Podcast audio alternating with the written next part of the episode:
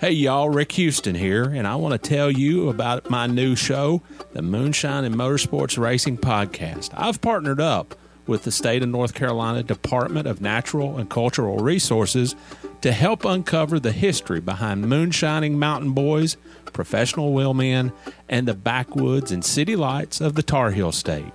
In the first episode, I sat down with Winston Kelley at the NASCAR Hall of Fame for a little behind the scenes gossip about Junior Johnson's engineering skills. He's got two things in his hand pipe wrench and channel lock pliers. And they weren't new. They had been they had been Yeah. around the block a time or two. Wasn't the first steel they built, I bet. No, no, you know, you, ca- I think they were they had the, the pliers had been red before, but paint had worn off. And in the second episode, I talked to a professional hillbilly, aka Dr. Daniel Pierce of UNC Asheville, to find out the real history of moonshiners and their battles with the revenuers. He wrote about one of his experience of trying to chase down this uh, this bootlegger in this this souped up car, and he he complained that the government gave him these piece of crap, cheapo cars, and that, that were really no match. But he thought he was doing pretty good, and then the guy just hits it and just takes off and practically disappear. But then the guy makes a bootleg turn uh, and comes back towards him. And i- i- as he said, it was a game of chicken, and I was the chicken. And so he ran off the road. And actually, he was the guy who, who caught Junior Johnson at his daddy's uh, when Junior got tangled up in a, in a barbed wire fence. So check out the Moonshine and Motorsports Racing Podcast, available on YouTube, dailydownforce.com, and all of your favorite podcasting platforms. And be sure to check out my regular show on NASCAR history, the Scene Vault Podcast.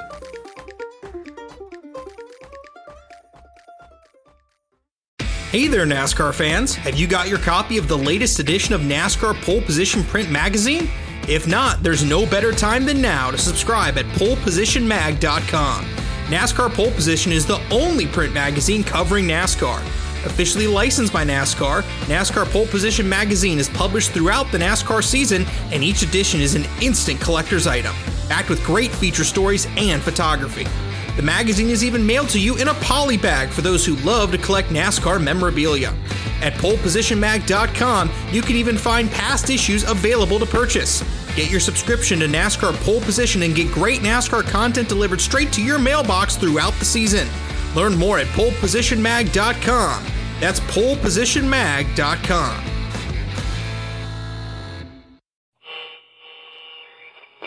Hello, my name is Rick Houston, and welcome to the Scene Vault Podcast, your source for all things NASCAR history. Earnhardt out of his mouth just like he had planned it. Big white dog run out. Big white dog run out. For big white dog run out in front of him. Don't you know not let that boy talk you into trouble? I said, nope. I might have been the crew chief, but that owner of ours is the final word. Junior wheeled around at me and said, what in the hell did he say? And I changed what he said. I ran to the car. I was the first person to the car, not safety workers, me. the day NASCAR and all of us associated in any way with NASCAR forget its past, that's the day we don't have any future. Hello, I'm Steve Waid. And my name is Rick Houston, and welcome to the Scene Vault Podcast. Steve, this week we are going to be making a pretty big announcement at the end of the show. It doesn't have anything to do with the Scene Vault project just yet. And we're still working on dotting the I's and crossing the T's on that deal, but it is something that we have been working on pretty doggone hard during the off season. And Steve, it's something that I'm very, very proud of. And you ought to be, Rick. This is a biggie, folks. You don't want to miss this. Steve, this week in our first segment, we are going to share the third installment of our interview with Jeff Hammond. And again, what we're going to do, we're going to do a three episode arc. And this episode will finish up that first three episode arc. And then we're going to go to some of the other interviews that we've done. Next week, we're going to share the first installment of our interview with Ward Burton. I love Ward. He is awesome.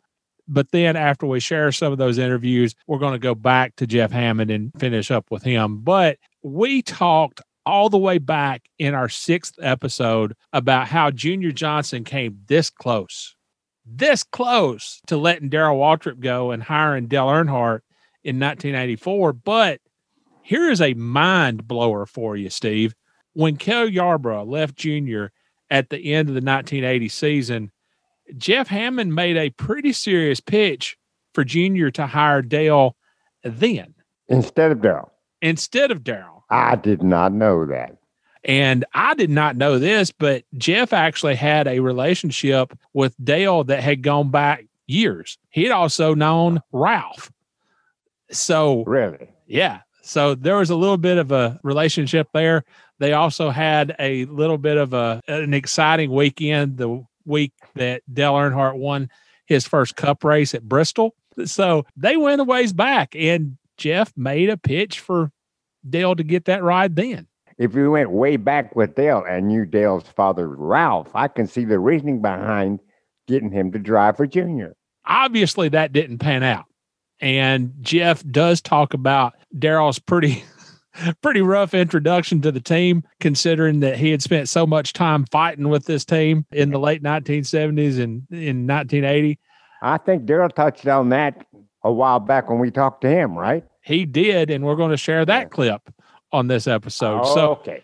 it got so bad between Jeff and Darrell very early on that Junior actually took Jeff off the road at one point and just had him come in on race day to jack the car. Try to calm things down that way, right? As things sometimes have a way of working out, Darrell started winning and he started winning big.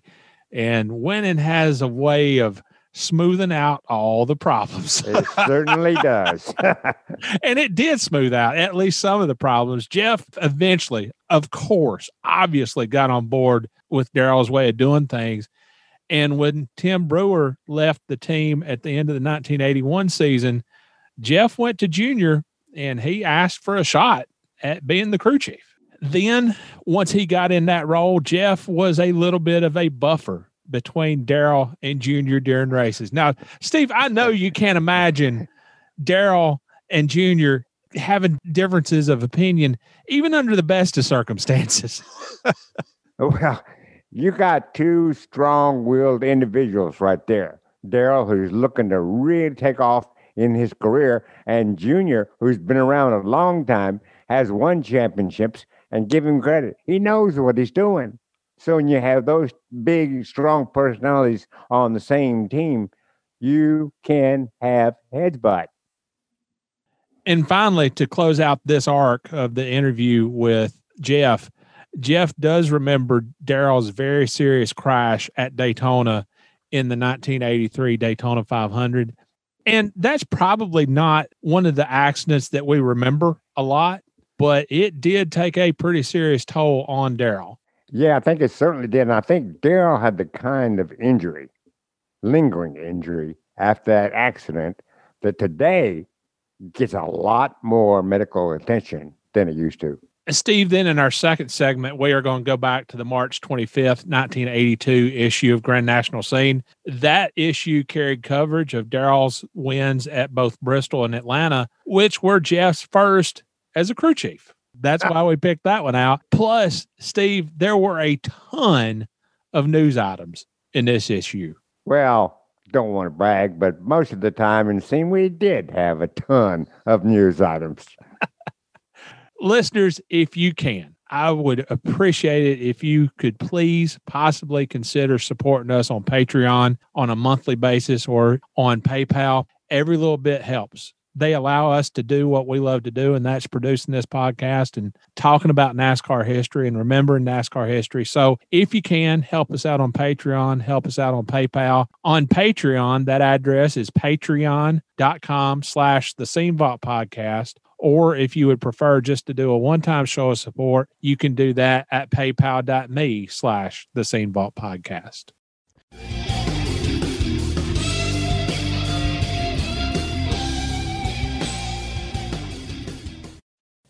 So not only do you have the dynamic of Cale leaving mm-hmm. and the hurt feelings there, you have this guy coming on board that you'd spent basically every waking moment for the mm-hmm. past four or five years trying to whoop and him talking about you and you talking about him and what was the reaction to Darrell Waltrip coming on board at first? disappointment. Really? Yeah. Okay. And from my personal standpoint, I was disappointed because number one, I did not like Darrell and his attitude. Number two, I thought there was somebody out there that was better than Darrell and would have fitted in there, fit in better than what you know Darrell wound up than, than he was in my book at the beginning.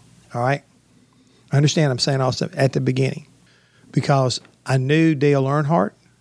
I grew up watching him race. I'd, I'd known his dad Ralph. They'd worked on our dirt cars, and there was a lot of personal stuff that I would go. You know, like we, even when Cale was racing for us, I had a good rapport with Dale. Uh, we had a real unique moment in '79, for example. He was driving for Rod Osterlund. We were at Bristol, and it was raining. So obviously, you know, we weren't practicing. Came lunchtime, Dale comes over and said, "Hey, Hammond, you got a car?" I said, "No, why?" He said, "I was hoping you had a car. We'd run over to this uh, Chinese joint down the road here and get something to eat." I said, "Well, hang on here a second. Let me see what Junior's got going on. Maybe we can use his car." And he, Junior had you know big 78, 79 Impala, you know, four door. That's what used to drive back and forth the racetrack. So he said, I, I, he said, yeah, if y'all want to use it, go ahead. Y'all just be careful. I said, okay. Didn't think nothing about it. Got the keys. Went back, told Earnhardt. I said, Earnhardt. And I like I said, hey, Ironhead, I got keys. You going, we going to go? He said, yeah, let's go. So me, Dale, um, Doug Richert, Lou LaRosa, I'm trying to think now. There's one other boy. The One other boy worked for for Austin. There was, because I was in the front seat, gave Earnhardt the keys, which you know was not very smart on my part, but he knew where he was going and I didn't. Yeah. So we get in the car, we go to the Chinese restaurant, which is back over with us off now, you know, 80, 81 over there. And we eat. No big deal. But the deal going over there, Earnhardt was doing his little bit of playing and the place had some almost like road road course type moments. You know, going to Bristol, you know, or something. Yeah. Trying to say it's curves, a lot of curves. So Earnhardt's sliding the, the junior's car around and just cackling and carrying on like he always does. We ate and we got ready to go back. He said, "You drive." Why you want me to drive? He said, "I want you to drive. I want you to drive like I did going back to racetrack. See if you can keep up with what I did." So, okay. I get goaded into it, and we're going through the mountains there, and I'm jacking it around a little bit. Oh, come on, man, let it hang out a little bit. Let it hang out a little bit here. Let it hang out a little bit here. So we get up to was basically a left turn, ninety degree, going back. The road goes straight back to the racetrack, and uh, he's picture in there, picture in there. Come on, show me something, show me something. So I picture in there, and I'm sliding. Get in the gas, get in the gas, get in the gas. I get in the gas, and it's starting to come back around. All right, turn it back, turn it back left, turn it back to left. And I got behind on the steering. Well, it comes around a little bit. Oh, now back, back right, back right, and back left, back right. Get up. Don't touch the brake.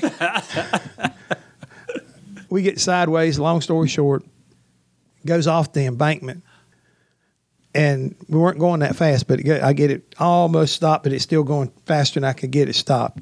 But I nose it off down the edge of the embankment. into You're a creek. Junior. And- now, is and- this Junior's personal car? Or is this a loaner? This this is this is a, a dealer car. this is a dealer car, not Junior's personal, but Okay, all right. so I stick it over into off the edge of the road and down in the creek. And Earnhardt's all up in the windshield. I'm hanging on the steering wheel, and these other guys, I heard them hollering in the back, and it went over fast enough that uh, I believe it was Lou LaRosa. He went up and actually hit the light that you know the dome light and the roof Yeah. and uh, cut his head. he's he's bleeding. We're sticking down over in the deal, and we all start scrambling to get out, and we get out, and we're sitting there with the rear tires off the ground. Now, is this the spring or the fall? At Bristol? Spring, Okay. because spring still spring, and I mean, two minutes after we crashed. All right. I'm looking, everything, I mean, doors open and shut, no big deal there. You know, I don't see the front wheels wrinkled up or nothing. But we're still, we're stuck. You know, what we going to do? Didn't have cell phones. I didn't have cell phones now. And lo and behold, that intersection, Earnhardt looks and says, God, look what's coming. Local sheriff. Earnhardt out of his mouth just like he had planned it. Just remember, big white dog run out, big white dog run out front, big white dog run out in front of you. Okay, big white dog run out in front of us. Then what? he he waves the, the policeman down, and he's over talking to him. He comes back over to us, and especially to me. He says, "Just calm down." He bought the story, big white dog. He's gonna take me back to track. And I'm gonna get. I got four wheel drive pickup truck, and I'll get. I got a chain in the back. He said, "We'll get. We'll get it took care of." All right. It seemed like it was all day. We waited and waited and waited, and fortunately, it quit raining. So you know, it was. But sitting there waiting, here comes Earnhardt back, hooked the chain to it, four wheel drive, popped it right back out of there, no problem. The only thing that I'd done to the car, I had broke the right front headlamp because that's back when I had this big steel bumpers and everything like that. And I had shoved the, the grill piece back a little bit. That was it. I'm sitting there thinking, oh, dear God, thank you, thank you, thank you. Thank you. um, get in the car. He said, I see back the track. So I, I'm running speed limit. Ain't doing any shenanigans. Get back to the racetrack and park the car in such a way Junior can't see the right front headlight on it.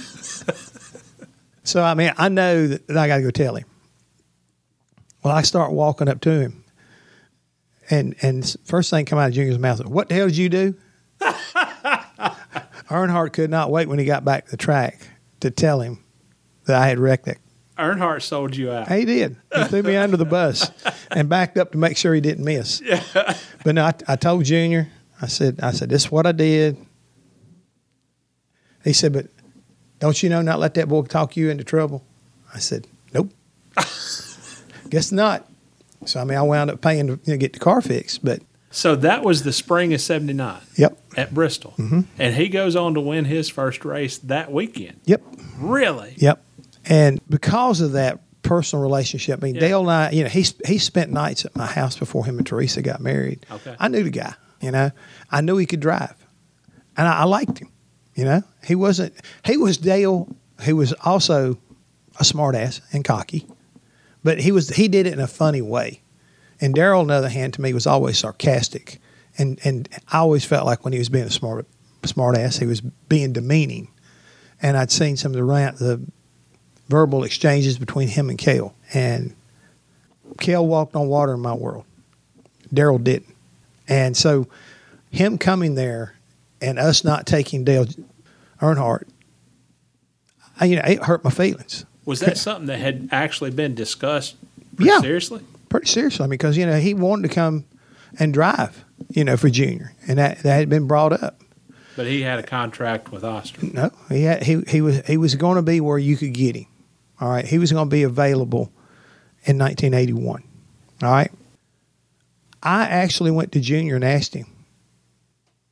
I heard you're talking about taking Darrell. Why ain't you taking Earnhardt? He said, "Let me tell you something." He said, "I've been around this sport a long time. Earnhardt hasn't crashed enough cars to be what I need." Really? I need somebody that, that needs to be that needs the money, and it's he needs he's already he's learned by losing, and and that's what, what you know. Darrell had lost a couple championships. Seventy nine, he lost that championship, and eighty come close again. Darrell's ready. Dale's not. Even though Earnhardt won the championship, he's not ready to do what I need to do. He explained to me just like it. He's not he's not crashed enough cars yet. And I think he saw the same thing in Cale Yarborough when he brought him back, you know, and picked him up and put him in that number eleven. Cale was ready. Darrell's ready. He was right and I was wrong. You know, personal can't get in the way of business, and that's what Junior was all about. I need somebody that can go out and if we enter 28 races, he can bring it home, you know, 26, 27 times because I'm going to build a race car that allow him to do that. And I need one to be smart enough to know how to, to do it. A lesson, once again, from Junior Johnson University. If you work with Junior long enough and you listen to what he says and what he doesn't say and listen to some of the people that are around him, you can learn a lot about the do's and don'ts. And I think that his entire career, especially his professional uh, career of being not the driver, but being the owner, stands out as much as anything because he was usually pretty dang in tune and pretty sharp on the right moves at the right time.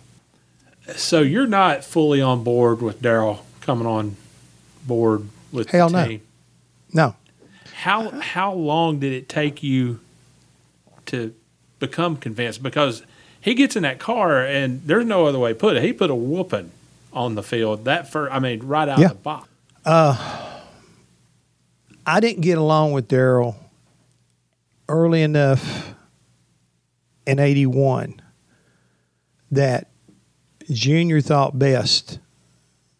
And it, it's this. It started happening too, especially when we were, we were you know, going to the downsized cars.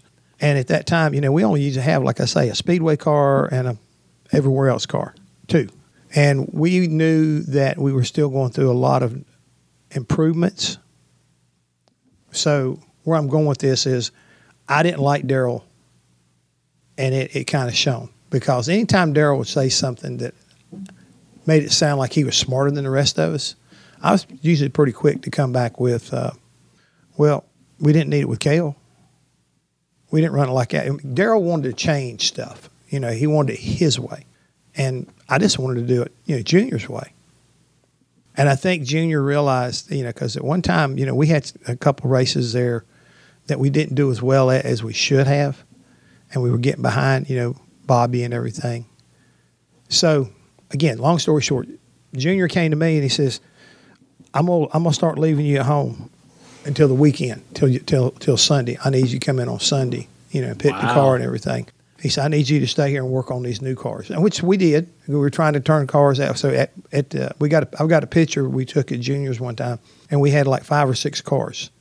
You know, that's when we built the designated road course uh, car for Sonoma. I'm not Sonoma, uh, Riverside, and we built a, a special uh, short track car. You know, so we were building specialty cars as we were progressing in '81, and nobody else was doing that to the degree we were. And he was working with Banjo Matthews, and Banjo was developing, you know, some little tricks to to the car to make it drive better. Because Darrell would talk talk to him about this is what this feels like when you narrow the tread width up as much as we did in '81. You know, based off of NASCAR's um, rules, we didn't have the big wide Monte Carlos, which were just very forgiving and very drivable. The narrower tread width uh, was really a handful. So all this, you know, technology that we were doing with Banjo and Chevrolet, Chevrolet and Buick, I should say General Motors, uh, was needed to be imp- you know, implemented. So I was helping get it ready. But I still went to the racetrack every weekend and pitted a car. I was on the pit crew. Um, the success was there. We were developing a better organization as far as developing cars. That was there. And in the process of all this, and I think part of it was also because of our fan base. I remember even though we won the race at Richmond, a guy coming over was up outside the victory lane and he was cussing Darrell up, up a blue blaze. And he said something about Junior, and Junior started to go outside after him. and I never will forget. He said, and the guy backed off. real- Junior, I want to talk to you. I'm sorry. I didn't, I didn't really mean to say it like that. He said, I just love love Cale, and I, I hate that guy you got driving for you. He said, well, you better not include me into it. That's all I can tell you. He's my driver, and that's just the way it's going to be. So get over it. And we were trying to get the fans to quit booing Darrell to the point that we used to have Mountain Dew hats that they give to us, and we throw them up in the grandstands as we pushed the car out on the line because we got booed. And we pushed that number 11 out. And, and with Cale, it was the opposite. And you put the 11 up there then, I mean, everybody cheered for Cale, but everybody booed at, at Darrell. So we tried this philosophy. Okay, nothing else, we'll kill them with kindness. You know, we'd have like eight or ten guys there, so we'd all throw our hats up in there, and somebody else would bring another another six or so, and we'd throw them up in, in the grandstand. Back in the day, the fence that high at a lot of racetracks. So Places like Wilkesboro and Martinsville, it was easy to do. So as we went along, where I'm going with this is that I started to understand that philosophy of why Darrell works you so hard trying to get the car set up the way he needed it, especially then. And if you gave it to him, he'd give you the result. So understanding his prowess and the reason behind him, even though he didn't maybe deliver the information the way you wanted to hear it, you started appreciating the success. And the end of the year, um, I, I bought in. I had bought in and understood what was going on. Because of that success in 81, you know, we actually lost Harold Elliott, our lead engine guy, and Tim Brewer, Ed Thrapp, and I think there was one other person, like four people left. And, you know, Junior was looking for somebody to come in and replace Brewer and them as far as that was concerned. And I went in the office one night, asked Junior to give me a shot. Really? Mm-hmm. Uh, I mean, I talked to my dad about it. Uh, he said, "You think you can handle it?" I said, "I don't know." I said, "I've been on that radio listening with Junior for uh, quite a while, listening to Tim, listening to Travis Carter. I'd like to think I can." I said, "But I, I need to raise my hand here before somebody comes in and takes that position." So Junior talks to Darrell, and I guess Darrell saw that you know I changed my attitude toward him a little bit. He, you know, he was willing to give it a shot, but to make sure that we didn't make too big of a mistake, we brought in Doug Richert. Doug had already won a championship with Osterlund. Mike Hill. Uh, Mike had been recommended from um, trying to remember his name out of South Carolina, where Mike's from, and I think uh, Banjo knew him. So I didn't really know Mike, but I did know Doug. Well, they put, you know, Junior put us in there and said, okay, we're, we're going to do kind of like a tri captain deal. Yeah. And as we went along through the year, uh, we worked well together, but, you know, Darrell started kind of looking at me as more or less the, the captain of the three. And that's, that's where by the end of the year, I, I had been kind of elevated to lead dog and worked 82. We backed up what 81 was all about and moved on in 83. And um, I was declared, unit crew chief, you know, officially on everything. How much pressure did you feel to live up to the kind of success that the team had had? I, I don't want to be cocky, but none. Really? People need to understand.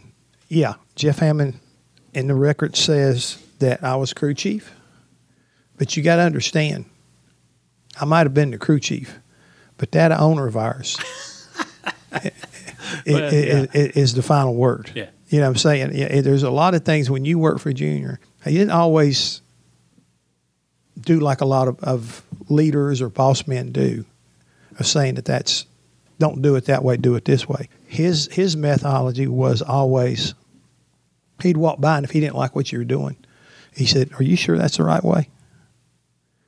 Or you want to rethink that, and he'd keep going. He didn't always stop and tell you how to do it. He'd let you figure it out. He'd make you know you need to change something. And same way with the crew chief and deal. If I'm listening to Darrell and I'm thinking this is what he wants, this is what he needs, I didn't make that change without clearing it through that through the head man. I mean, Junior would guide, and a couple times early when I was crew chief, I remember I was going to do something, kind of pull some strategy off, and Junior said, "No, no, no, no. You don't. You don't want to. You don't want to stretch that fuel right now. It's too early in the race. If you miss it, you're going to be behind all day. You're not going to get caught back up." And he he overemphasized, "Don't go for something until the reward is worth it," which usually meant a win. In his book, you don't gamble until you know you're gambling on a win, not to lead a lap and get, you know, win a boat you know, like a lot of times they give a, a bonus for winning, leading the most laps at halfway or whatever. Well, that may have meant we need to run three or four extra laps to do it. That ain't worth it in his book. He wants to win, he wants the points, and he wants the money at the end of the day for the big prize, not the little prizes, Yeah. the big prize. And that pretty much, you know, was in, ingrained in my mind throughout the rest of my career. When I, from that point on, is that I would clear it through him. I'd get signal of approval, or whatever. I'd call Darrell and implement it, execute it, and we go on. So You and Darrell eventually developed a pretty close working relationship. At what point did you feel like you and he were on the same page after that pretty rocky start? Really early on. Okay. because you know I humbled myself and realized that my job, and I think it's one of the reasons why um, maybe Junior realized this and was willing to give me this opportunity is that Darrell needed somebody to holler at. Darrell needed somebody to holler at him in the way of supporting, you know, make him seem like he was bigger than life. And the and the days that it was going bad, he needed somebody that would take all the verbal abuse he'd dish and remember that whatever was said on Sunday was forgot on Monday. You never took it personal. It was just that heat of the moment, and I'm, that's what I'm here for. You know, throw me out, throw me everything you got, all the crap you got, just empty it on me. You know, don't take it out on the, on the guys, take it out on me. Wow. And that's the way I always worked, you know, with him and accepted what he what he gave me, because in the end, you know, you get him zoned back in and get him off that edge, he get right back in the groove, and you still you had a good day. Um, I do remember one incident we had going on. I think it was um, at a Wilkesboro race. I remember Darrell was going off, and he was going off like Darrell can go off, you know. And Junior said something to him over the radio, and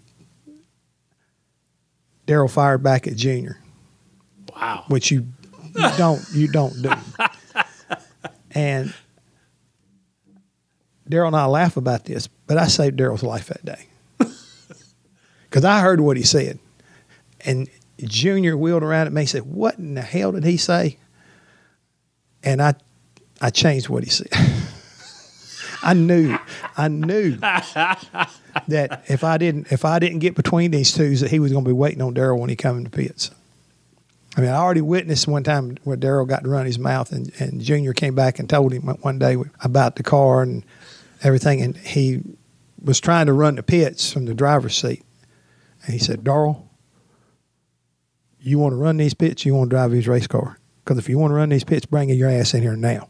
So it's like that was a mild brush up. Now, was that the 81, 82 time frame, or was that maybe afterwards? No, it was it was during the early early time. Okay. It was during the early time because, you know, Darrell, I think at that point had gotten by with it. You know what I'm saying?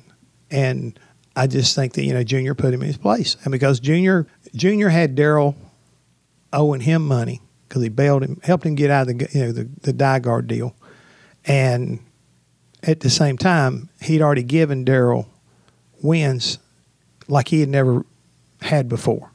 And I think that, you know, that Darrell was also being reined in. And that was, I think, going back to the reason why we had Darrell driving rather than Earnhardt driving. I think Junior felt like I can rein Darrell back in. I can I can keep him in check. And he did. I mean, if you look at his career, I mean, he had the most successful years in a short run that anybody could ever want. So it, it's um, all because I think everybody respected Junior and at the, at the same time, if you don't respect your you know, your your elder, you better respect respect your better because I, he could still jerk your knot into you if you had to. I've seen him do it to a couple people, and I I never would want to be on the receiving end of it. 1983, Darrell got in a pretty serious crash during the Daytona 500 and got pretty banged up. Trouble out of turn number four. Waltrip is out of control and skidding across the grass. Bangs into the inside guardrail, comes out in traffic and smashes into the outside wall. Everyone may get by. Here comes the rest of the field as Wal- Waltrip's battered Pepsi Challenger lies right in the middle of the racetrack. Darrell Waltrip losing it, coming out of turn number four. Let's go up to Dave Despain. That crash began as the leaders were coming to the yellow. Brooks looked like he might have wanted to go on pit road, Barney. The race was back to the yellow flag, but Dick Brooks got out of the throttle. Lake Speed tried to go by him on the inside. He was trying to unlap himself. Waltrip, also a lap down, was the next man in line saw his opportunity and had hammered the throttle but found himself with no racetrack and suddenly the Pepsi Challenger was sideways and careening into the inside wall. It was the race back to the yellow flag that took the toll on Darrell Waltrip. How much of an impact did that have? That's him? that's the reason why we didn't win. I think repeat and have three in a row was okay. because of that. Um, I did not realize until really until about 2000 when we left, lost Dale Earnhardt, how severe Darrell's injury was.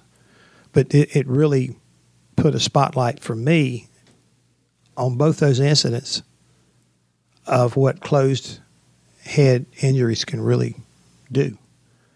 In Darrell's case, I mean, he had a severe con- concussion. I mean, I let me back up here a minute. When he crashed, I'm calling him on the radio, and he's not answering. And from my vantage point, I could see him slumped over the wheel. And all I could think about was Bill Dennis. I could think about uh, one other driver that Jerry Punch, you know, basically saved uh, by going out there on the racetrack. So I ran all the way down where I'm looking straight across at the car where it stopped up almost in a trioval on pit road. And when everything slowed down, I ran to the car. I was the first person to the car, not safety workers, me. And I went in from the passenger side, didn't have windows in them like we do today. And Darrell was slumped over a wheel. And I'm calling him by name, Darrell, Darrell, talk to me. And I'm, I'm trying to say, and I could, I, I could hear him, uh, uh, you know, he was knocked out. I mean, he was definitely knocked out. And I would say, from the time he crashed to the time I got to him, four minutes, four and a half minutes, something like that. I mean, that's that's knocked out pretty darn serious. And I get in there with him, make sure you know he's okay, not bleeding anywhere, and he's starting to finally kind of come around. And I didn't I didn't want to grab him because I've had EMT training. I was trying to wait on the rescue workers. More importantly, I just want to make sure he's breathing, and he was breathing. They got there and they got the cervical collar on him and started getting him ready to get out of the car they didn't have the means of cutting the roof off. And fortunately, you know, they put the cervical collar on him and got him out and got him on a stretcher, and he was starting to come around. I never will forget the uh, field had come by with a pace car, and he was saying, "What happened? What happened? Oh, it must be raining." And it was a speedy dry hitting him on the face. He thought it was raining. It's the reason why he crashed. Wow. But I got in an ambulance with him, and he, you know, it took him a while. He said, Where am I? And I said, You know who I am? No. Who are you? And I'm telling him. And so it's like from the ride from there to the infield care center, he came back around a little bit, but I think we went approximately three races into the season that he finally could remember a race. And he didn't even miss any time. Didn't miss anything. Well, you couldn't say anything. If you were injured, you were out, and you didn't get no no freebies. Yeah. You know, winning a race didn't give you no guarantee to the end of the year. You what points you left on the board, you left them on the board. Did you have relief drivers? None standing by. None. He covered it up as as good as anybody I think ever has. Wow. I mean, what was going on in front of him, he could deal with, but he could he remember what went on? afterwards? No. That's it's scary. Yeah. It's very scary. That's that's incredible.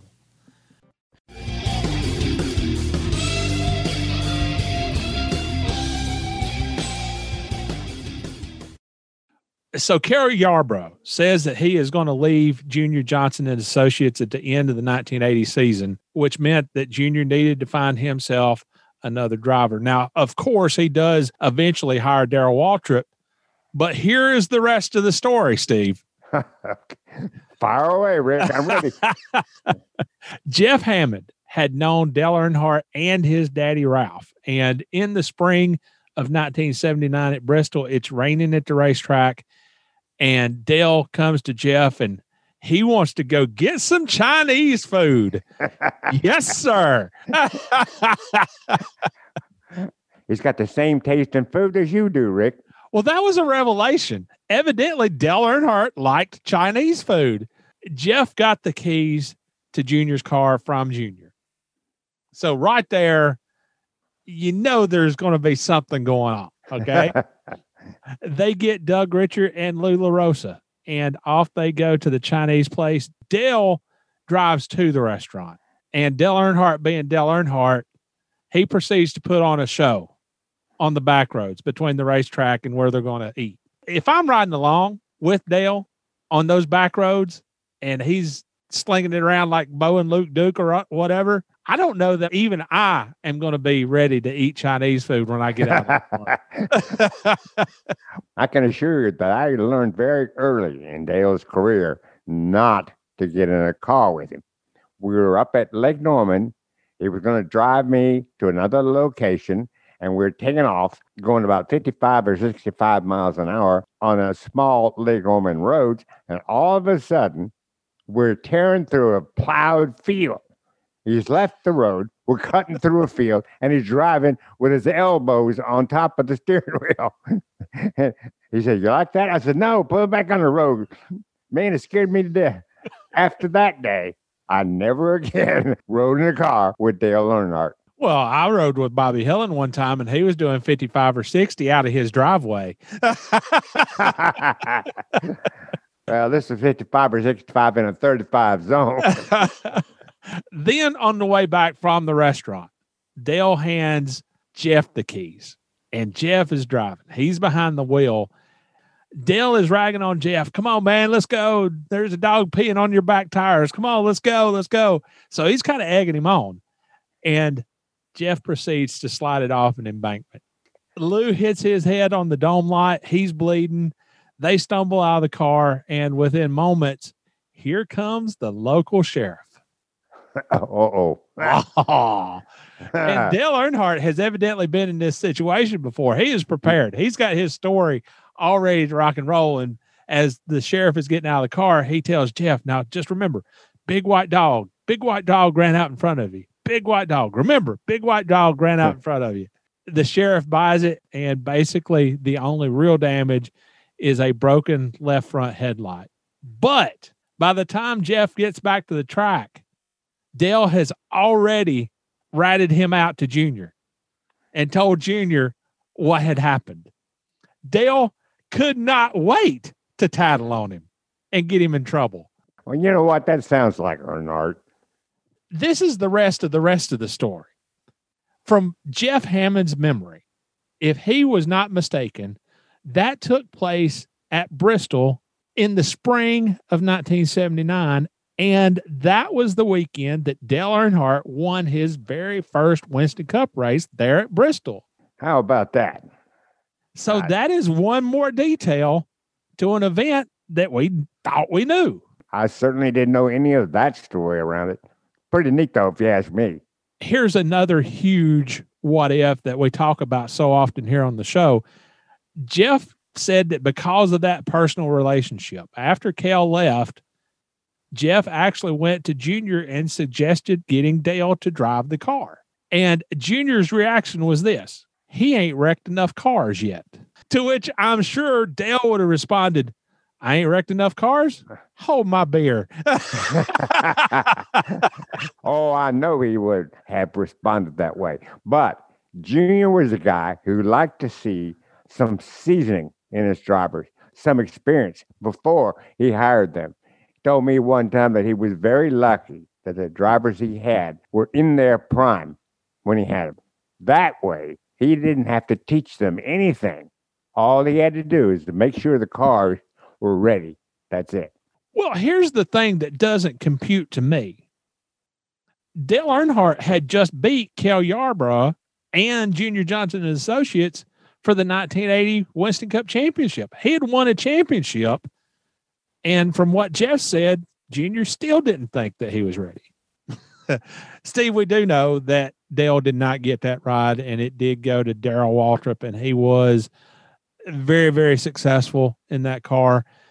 But the backstory to that was that for several years, and we've mentioned it last week, we talked a little bit about it in the intro, but Darrell Waltrip had been fighting Cale Yarborough tooth and nail for every inch of real estate out on the racetrack, and then talking about Cale and his team every chance he got off the racetrack. And so it made for a little bit of a Hatfields and McCoy's situation. But then Cale leaves, and Junior says no to hiring Dale Earnhardt. He hires Darrell Waltrip, which meant that one of those Hatfields is now driving for the McCoys. Racing makes strange bedfellows. Ha! and you can just imagine what the reaction was from Jeff and the rest of the people up in Ingle Hollow. And according to Darrell Waltrip himself, he did have a pretty rough introduction to Junior Johnson and Associates. And he talked about that in our interview that we did with him last year. Well, I was the enemy. When I went to drive for Junior, I was not, I would not, I mean, Junior loved me because, Yeah. you know, Junior liked somebody, he liked a winner. And uh, I'd proven that I could win. So Junior, Junior, Junior loved me. But Tim Brewer and that whole crowd, Harold Elliott and all those those guys that were up there, uh, I was the enemy. And so Junior had hired the enemy. And so when I go in, it's hostile. Uh, you know, they're not that excited about me being there. Bill Allman, one of Junior's longtime employees, wouldn't even talk to me. Uh, and finally, I mean, I, I just, I didn't know what I was going to do, but, uh, you know, we're getting ready to go to our first race. I think it was Riverside. And uh, Brewer was there, and Brewer didn't like me. And uh, it was just, it was a kind of uncomfortable. But uh, I'll never forget, we went to Riverside. I won that race. And uh, then we got ready for Daytona, and we were working on these. It's, remember, it's the year they downsized the cars, went from the big Monte Carlos to the little Buicks and all those. We had a Buick, and Brewer's working night and day building cars, and I and I'm in there with him. I mean, that, the one thing that you have to anybody that's ever worked for me or worked with me, I don't ask them to do anything I won't do myself. And so if we're going to stay up all night work on the car, I'm going to stay up all night work on the car with you. I don't may not be able to do anything but go get some coffee and some donuts, but uh, you're in, I'm in, and that kind of broke the ice.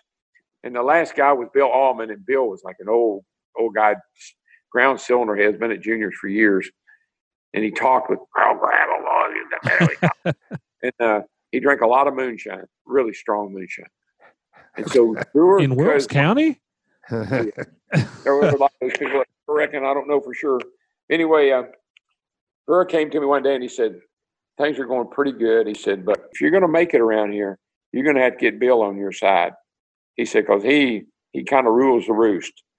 So you need to go in and talk to him. It's all right. So I had a cup of coffee and a styrofoam cup. And Bill's back in the motor room. I go in the motor room. He's back around on a set of heads. He looks around me and says, Ah, so you're the SOB that's going to take Cale's place, huh? I said, yeah, uh, yeah, I'm, really excited about it. I, I think we can do a lot of good, and I think we can win some races, and uh, looking forward to working with all you guys, and uh, blah blah blah. You know, trying to being a diplomat. He says, uh, "You ever drink any moonshine?" no, no, can't say as I have. He said, "Let's have a let's have a let's have a, a shot." So he opens up his toolbox and pulls out a fruit jar. I don't know what it was. It looked like it was clear as it was clear. And uh, I dumped out my coffee and I said, "Here, just dump it in this coffee cup in the styrofoam." And so he dumped some in the star in the cup, and man, I smelled. it. I said, "Whew, whew, knock your socks off." So I was just about ready to take me a little sip of it, and the bottom of my cup fell out. how strong? That's how strong it was. It ate that styrofoam cup up. Well, that actually turned out. It turned out to be a good thing because me and Bill both thought that was the funniest thing we'd ever seen. He laughed, I laughed, and he said, "I'm gonna give you your own trial." He said, "We'll see how you do." And uh, Bill and I became great friends. That was the thing about I- when I went up there, it was kind of hostile, but I wasn't there very long until I made everybody there was my best friend, and we all became buddies, and we really worked well together. And Floss and Junior, and uh, I thought I'd died and gone to heaven. I'd never been in a place like that before. They would show me what they were doing to the motors or to the cars, and I'd say, "Well, no wonder I couldn't beat you." You know, you guys just had a lot of things that we didn't have. Junior was in with Chevrolet, and they were getting stuff all the time, and it was just a it was it was a it was a playground really for me. I I'd never been in a place like that, and I loved every minute of it. Darrell gets in the car in 1981, and I did not realize just how crazy his stats were that year. In 31 starts, he won 12 races. He finished in the top five 21 times, and he got 25 top tens. That record is exactly why Junior wanted to hire him. Darrell won the championship by 53 points over Bobby Allison. So, yeah, DW won everybody over. Yeah, that'll do it. but still, as I mentioned earlier, there was enough friction between Jeff and Darrell early on that season that Junior actually started leaving Jeff at home, having him work at the shop, and only bringing him in on race day to pit the car, jack the car. But of course, Jeff eventually bought into Darrell's way of doing things. And when Tim Brewer, Harold Elliott, and a couple other guys left at the end of 1981 to go join Cale at MC Anderson's team, Jeff went to Junior and he asked for a shot at being the crew chief. Well, I tell you what, that took some nerve on Jeff's part. Well, it was a gutsy call for a kid who was still in his 20s at the time. Junior did give Jeff his shot, but it came with a little bit of a caveat. Jeff wasn't going to be the crew chief. Junior set up kind of a co crew chief, a triumvirate of crew chiefs with Jeff and Doug Richert and Mike Hill. Yeah, each one of those guys had a specific skill that Junior liked. I think Jeff and Doug were the leadership kind of guys. They knew how to get a team motivated to get the work done well. Mike Hill was more the mechanic and tech side of the, of the sport. So I think that way, Junior had a nice combination of qualities. Eventually, Jeff was named the crew chief, but make no mistake about it, when Junior Johnson is your team owner, Junior Johnson has the final say on what was going to happen on a, on a pit stop. Uh, anybody who knew Junior knew that. And it did sound, from what Jeff was saying, it did sound like he served as a little bit of a uh, buffer between Darrell and Junior, or a big buffer between Darrell and Junior. Darrell could evidently get pretty fired up during the race and fuss and yell and all that kind of thing. And it was Jeff's job to take that as best as he could and kind of settle Darrell down. There was a time at North Wilkesboro where Darrell kind of popped off at Junior on the radio. And Junior was like, What in the hell did he just say? he said that day, I saved Darrell Waltrip's life. Jeff had a pretty strong responsibility, wouldn't you say? Yeah, I would say so. But whatever was going on in the pits, Darrell Waltrip won championships in each of his first two years with the team, and they go to Florida for the 1983 Daytona 500. And Darrell winds up in this huge crash coming off turn four. And we have talked about that in the past. All the accidents that used to happen there at Daytona coming off turn four, they hit that big wall that was there near the entrance to pit road and kind of catapulted them back into traffic. And that's what happened with Darrell. Dick Brooks was leading coming to a caution. Lake Speed and Darrell were both trying to get their laps back. And Darrell hit that wall and it shot him back across traffic Jeff said that he was the first person to the car and he actually went in the passenger side window to see if he could help. He's asking Darrell, Do you know who I am? Once he's able to respond, Darrell is like, No, who, who are you? Here is the absolutely scary part. Jeff said it was probably three races into that season before Darrell Waltrip could even remember racing. Well, I'm no doctor, of course, but this sounds like a concussion injury. And back then, that type of injury did not receive the attention it does today in all sports. Concussions are treated much more radically today than they were back then, and they receive a heck of a lot more attention. And again, that's in all sports. So I think that is pretty much what happened to Darrell here.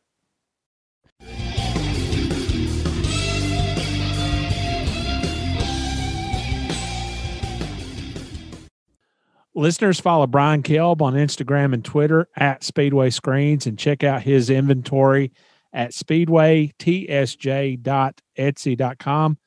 And this week, Brian posted an early 1980s pre Coors t shirt of Bill Elliott. Before he got the Coors sponsorship, there was a t shirt of, of Bill Elliott. Yes, there was. That's amazing. That's really amazing. Well, if that's amazing, how about this? He also posted a Ron Barfield t shirt from when Ron drove for Bill. You got to be kidding me again. No, no, no. There is a Ron Barfield t shirt out there. Yes, there is. and it's available on Brian's Etsy store. So, again, if you could follow Brian Kelb, you can do that on Instagram and Twitter at Speedway Screens and check out his inventory at speedwaytsj.etsy.com.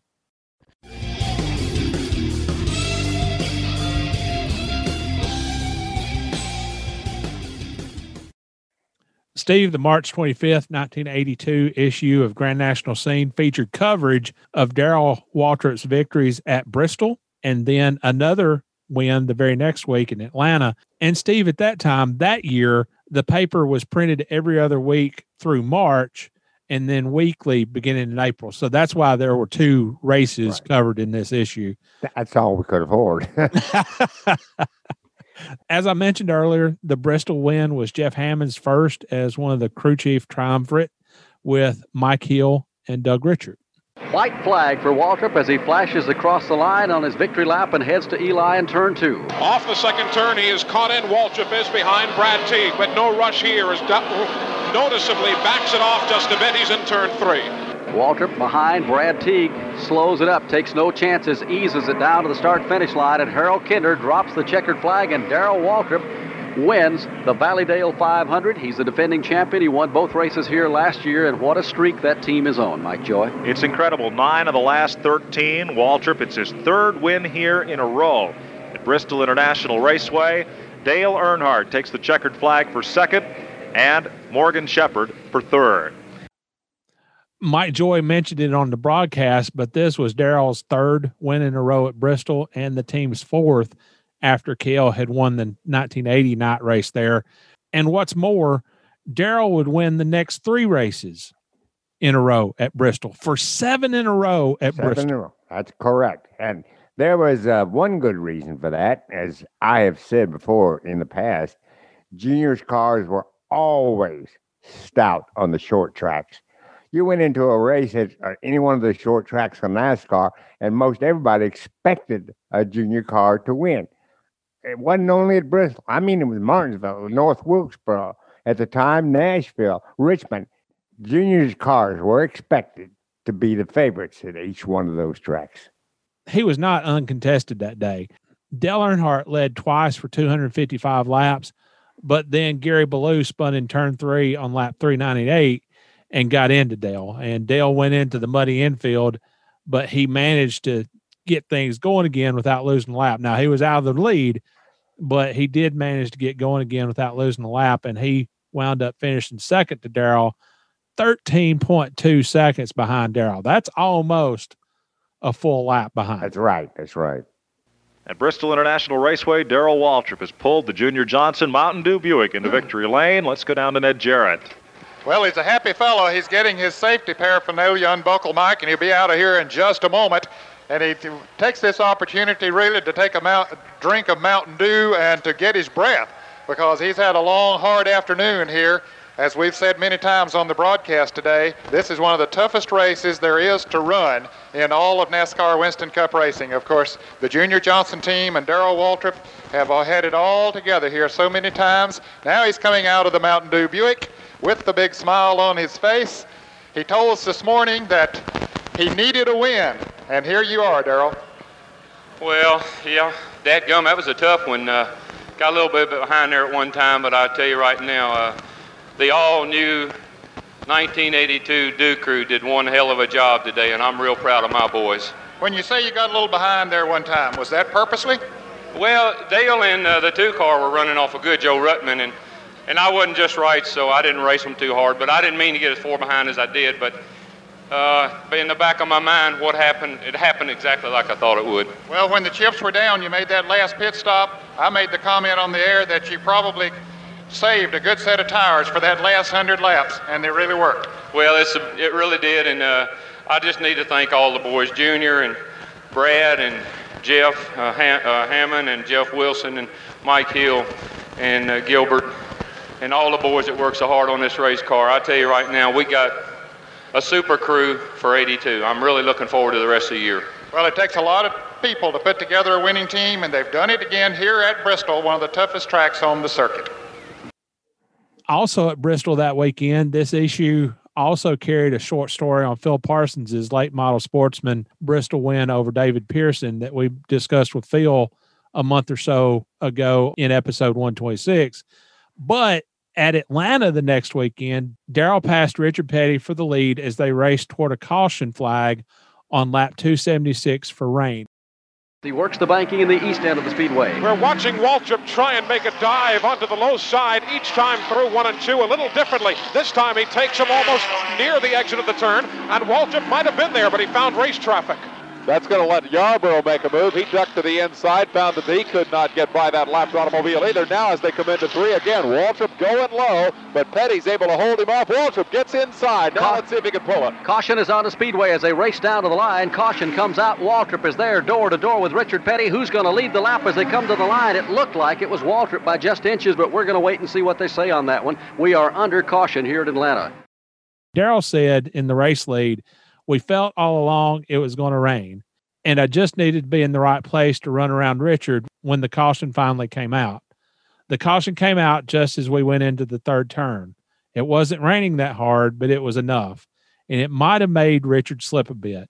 In any case, he went into turn three a bit hard and slid up. I was able to get under him. And Richard said, I drove in the corner up there and rain hit the windshield like someone dumped a cup full of water on the window. I didn't know whether turn four would be wet or not, so I let off. I think he did too, but it was dry in turn four. He was gauging me and watching if I was going to get loose high in the turn. If he got sideways down low in the corner, he'd have me sitting between him and the wall. As Randy LaJoie always said, eight tires corner better than four. I wouldn't want to have called the finish. That's how close it was. This is how communication and the flow of information has improved over the years on pit road. Darrell continued and said an engine blew on the front straight at one point, and the crew told me the caution was out when it wasn't. So I cruised for almost half a lap and lost a lot of ground. Another engine blew later, and the same thing happened again. I was told there was a caution when there wasn't. I guess we were too cautious and it hurt. The red flag came out for rain on lap 287 and it came out at 4:33 p.m. and at 5:18 the rain had let up enough for cars to return to the track and run under caution. But then another storm passed through. and at 5:33 p.m. the race was called with Darrell the winner. I've been there. That's nothing new. Steve, don't you hate? Oh, I hate. Don't you hate sitting there for rain and then you think you have a little bit of an opening and you think that the car is going to be able to get back on the track. You think that the track is dry enough to go racing and everybody gets back on the track and the field starts rolling again. And then it starts raining again. Yeah. Oh, I've been there many times, Rick. many times. The only thing you can do is just roll your eyes and say, well, it's going to be tough making deadline tonight. and there was a great line in the our opinion section on the rain in Atlanta. The commentary read, "When the rain came out and drenched the track, a few umbrellas came up and programs were spread over heads. Clothes, body, and fried chicken got soaked." Which is the truth. Cale Yarborough finished third, and he was surprised by the rain. Cale said, "When this day started, I never thought it would rain." Had I known that it would rain, there's no doubt in my mind they would have had their hands full with me. I had the car to win it, and I wish I would have gone for it as Darrell and Richard raced to the caution. But I just didn't think it would rain that hard. Earlier, Darrell and Richard were running strange. They were filling each other out, I think, and I was kind of watching them. I had a lot of car left, and I don't think they knew how much.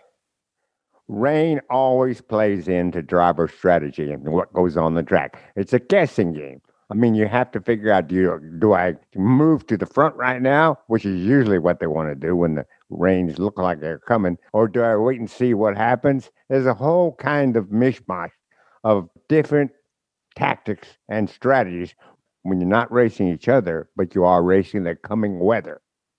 Today, crews have live up to the moment weather. Oh yeah, on their computer screens. They've got they've got NOAA, they've got the Weather Channel, they got whatever, and they can tell pretty much to the minute what's going on. They can see the radar and whatever. Yeah. So oh yeah, before it was a much bigger guessing game, but now with the radar and everything, and a guy is watching the radar and listening to what's going on, they can actually tell the driver, "Hey, rain in five minutes. Get to the front." Couldn't do that before by this time, Steve, Grand National Scene had gone international. and there was a letter to the editor in this issue from Malcolm Thomas, who lived in London, England. And he had subscribed to the paper for, uh, according to the letter, about a year. So, how, about that? I like that. Malcolm wrote, I have been receiving Grand National Scene for one year now. And I have got to say, it's the best newspaper I ever read. In fact, it is the only newspaper I ever want to read. Well, I'll tell you what, Mr. Malcolm there was spending a lot of money to get that paper shipped to him in London, England, at least for back then. Now, Steve, did you notice there where I did not attempt an English accent? Thank you. the columns in this issue were on point. You wrote about Dick Brooks and the physical demands of racing at Bristol. Now, anytime you got a chance to write about Dick Brooks, oh, that's always a good time. that was evidently some good copy. So, Dick was concerned that he was going to be able to finish the event. Here's one paragraph from your column. I'm telling you, Brooks added, grabbing the not so sturdy muscles around his waist. There's a lot of grits in there. I don't know if I can make it. I know it's going to be rougher on me than a lot of those other guys. Now, Steve, do you like grits? Well, yes, as a matter of fact, I do. But Dick Brooks likes uh, anything. Jeannie worked in a restaurant just off the interstate when she was in college. And she got a kick out of uh, some people from up north. They were stopping by on their way through North Carolina and they came in. She was waiting on them and they just wanted to try this southern delicacy. and so they ordered a grit. a grit. they ordered a grit. That's Jeannie's story about grits. well, when Ron Bouchard came south to run in Winston Cup racing, I was sitting down and talking with him, and I said, "Okay, I'm going to ask you some things about the South." And Ron said, "Oh no." I said, "Yeah, what are grits?" And he just sat there for a minute, blinking his eyes and looking confused. And he said, uh, Is that a food?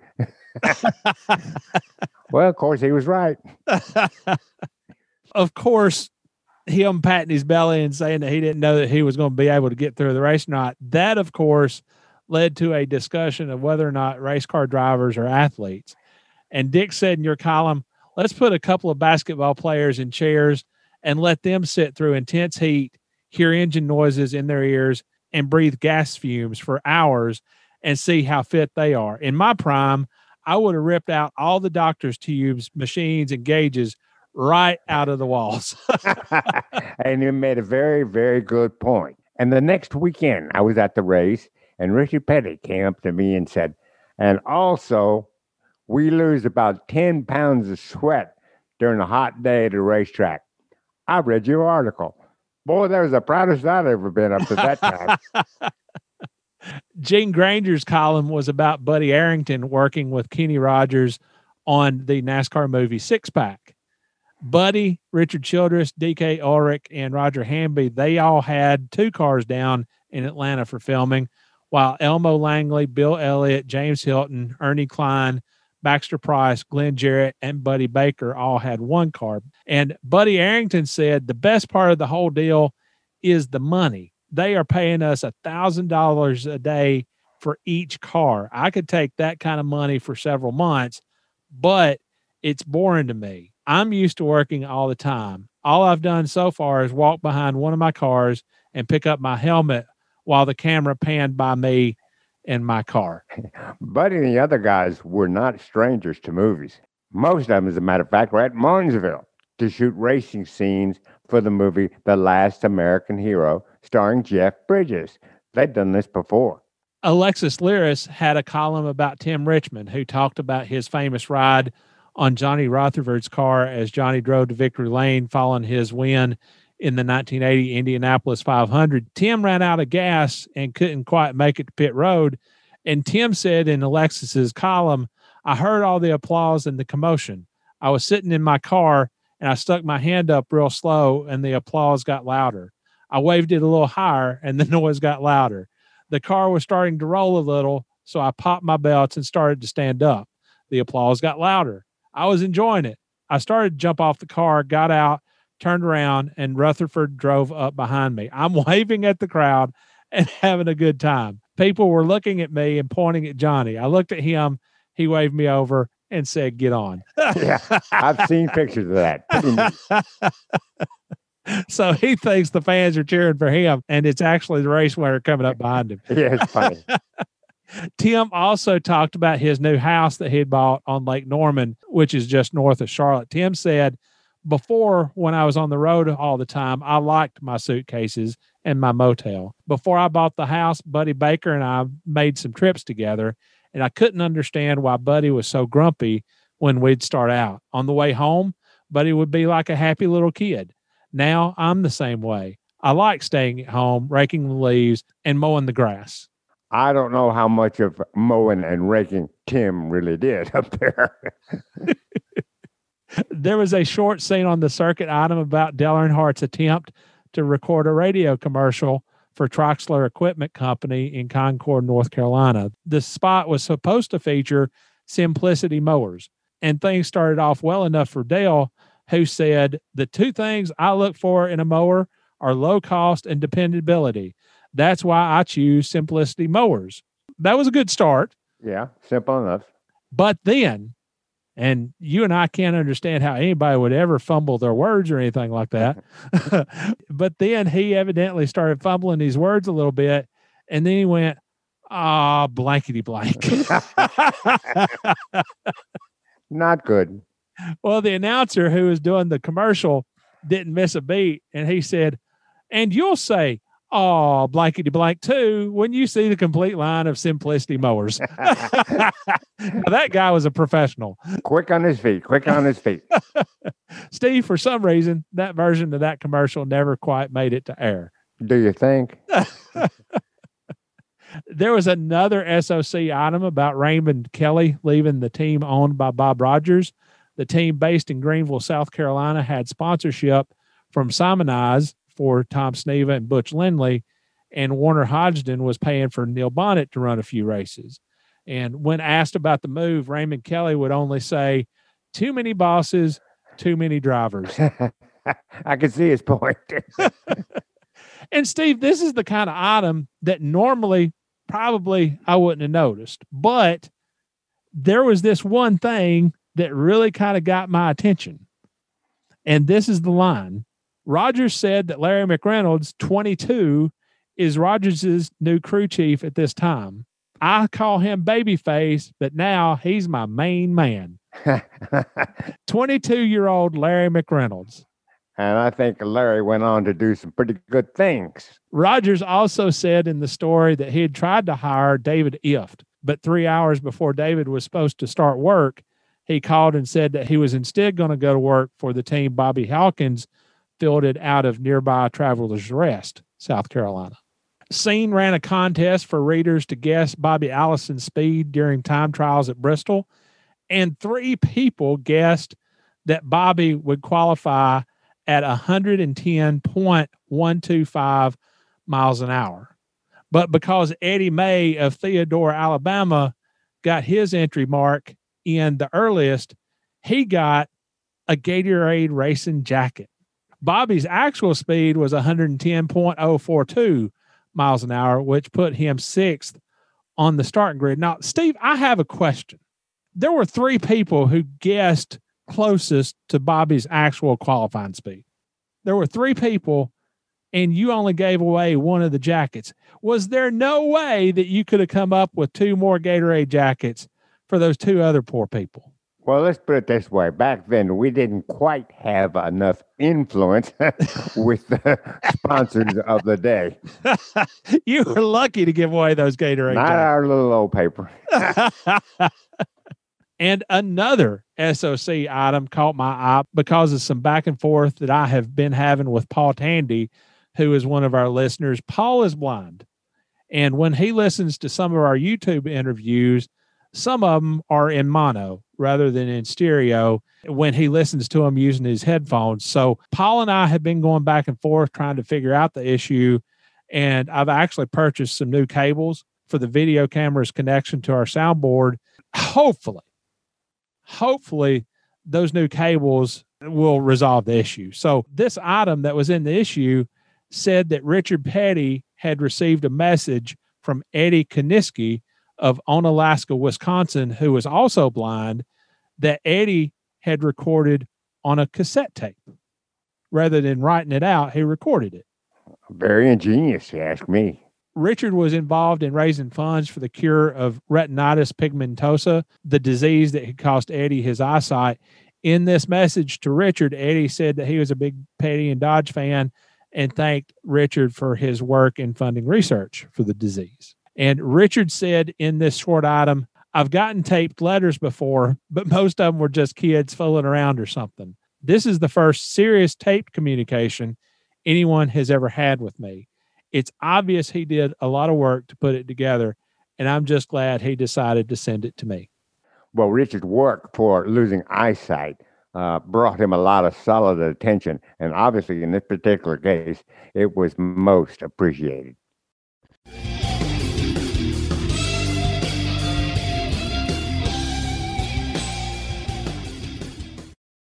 Hi, I'm Humpy Wheeler, and you're listening to the Scene Vault Podcast.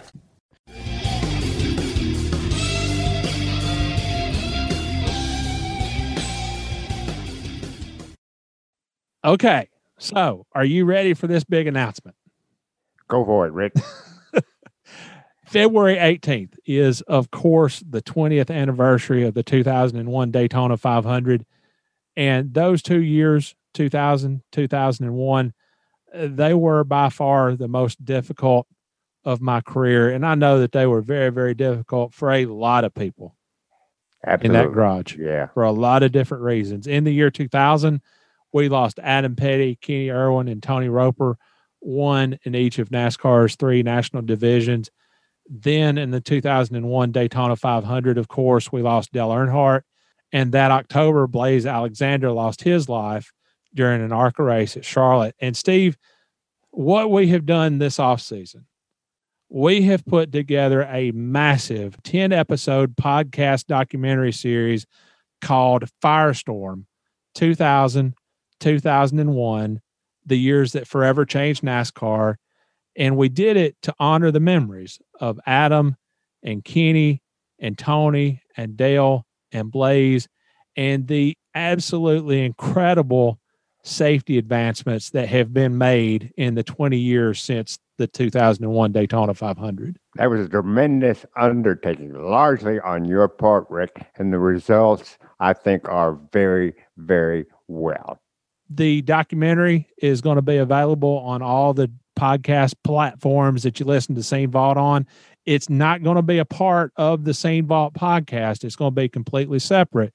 But of course, we will make people aware of the links and everything. But Steve, I thought that it was just very important to honor all five of those drivers that we lost, in addition to kind of deal with some of the controversy that came about. I think you're exactly right, Rick. We did need to do this. And again, I must say, it's quite an undertaking, but I think the listeners are going to be truly pleased. Before we close out, here are some highlights. That's when we started realizing that, you know, people outside of our fence might be able to contribute. Second lap by, the window net comes down and that helmet comes flying out of that car. And the helmet's going bang, bang, bang. we were trying to have a child. You know, as we were strapping him in, we were like, okay, now protect all the, the jewels and all of this, you know, and engines were running. We got a quick handshake from him, got to see him smile one last time, and it's amazing. In a blink of an eye, someone can be gone. And he looked me straight in the eye and held his hand up and, and wobbled it like a teeter totter back and forth. I remember Dad sitting down and talking to Kenny about his autograph and saying, "You know, Kenny, you're in NASCAR now. You got to sign your name so people can read it." When I see those kids come to camp and then leave with that smile on their face, and it's Adam's smile, I know Adam's still a part of me and still a part of my life and, and still here with me. I thought we had forever.